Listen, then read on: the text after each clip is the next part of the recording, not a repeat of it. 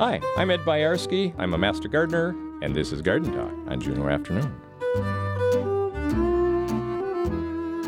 So I've just finished the last garlic harvest, pulled it out of the ground yesterday, and here we've got some drying. It's in one of my open-ended hoop houses. There's garlic drying in the garage. There's garlic drying in the greenhouse we're about to walk through, and in the furnace room also. Garlic is drying everywhere, which is good. So, in fact, I even just bought last week. I bought a dehumidifier to go in my garage underneath the garlic, and I'm emptying it twice a day, taking a lot of moisture out of the garlic, and it really helps.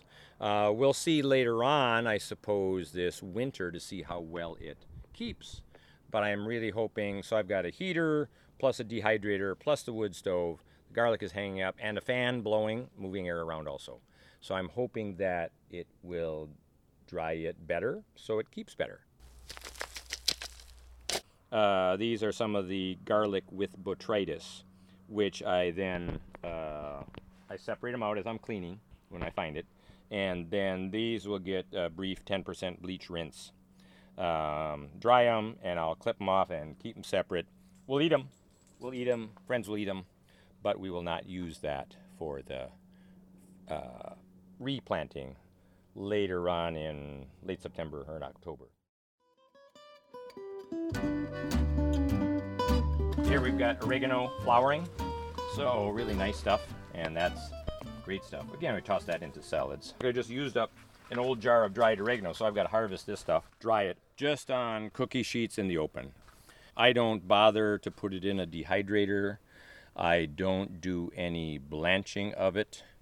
That's that's as good as any. So that way it's nice low temperature. You don't want to heat the herbs up like in a dehydrator. You'd have you'd be better off just with fresh air because if you heat it, then you lose some of the volatile oils off into the air. It makes the house smell nice, but then you don't have it later on. Or if you just dry it cool, you know, room temperature, that works just fine.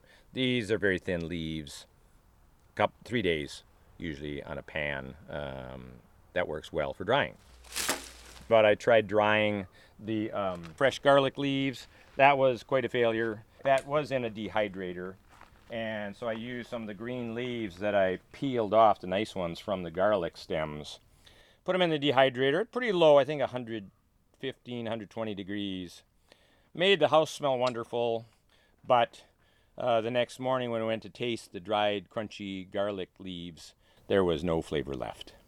And same thing with uh, chives. Basil is another one. There isn't a lot of flavor in dried basil unless maybe if it were freeze dried, which is higher tech than I have, uh, freezing that, and whether you freeze it in ice cubes or a small bag, little sealed bags or something like that, would be the way to preserve more flavor in some herbs that are just too tender for the drying process.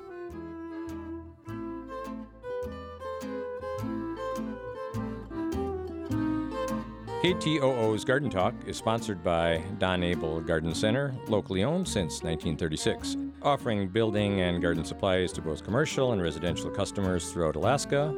More at donable.biz.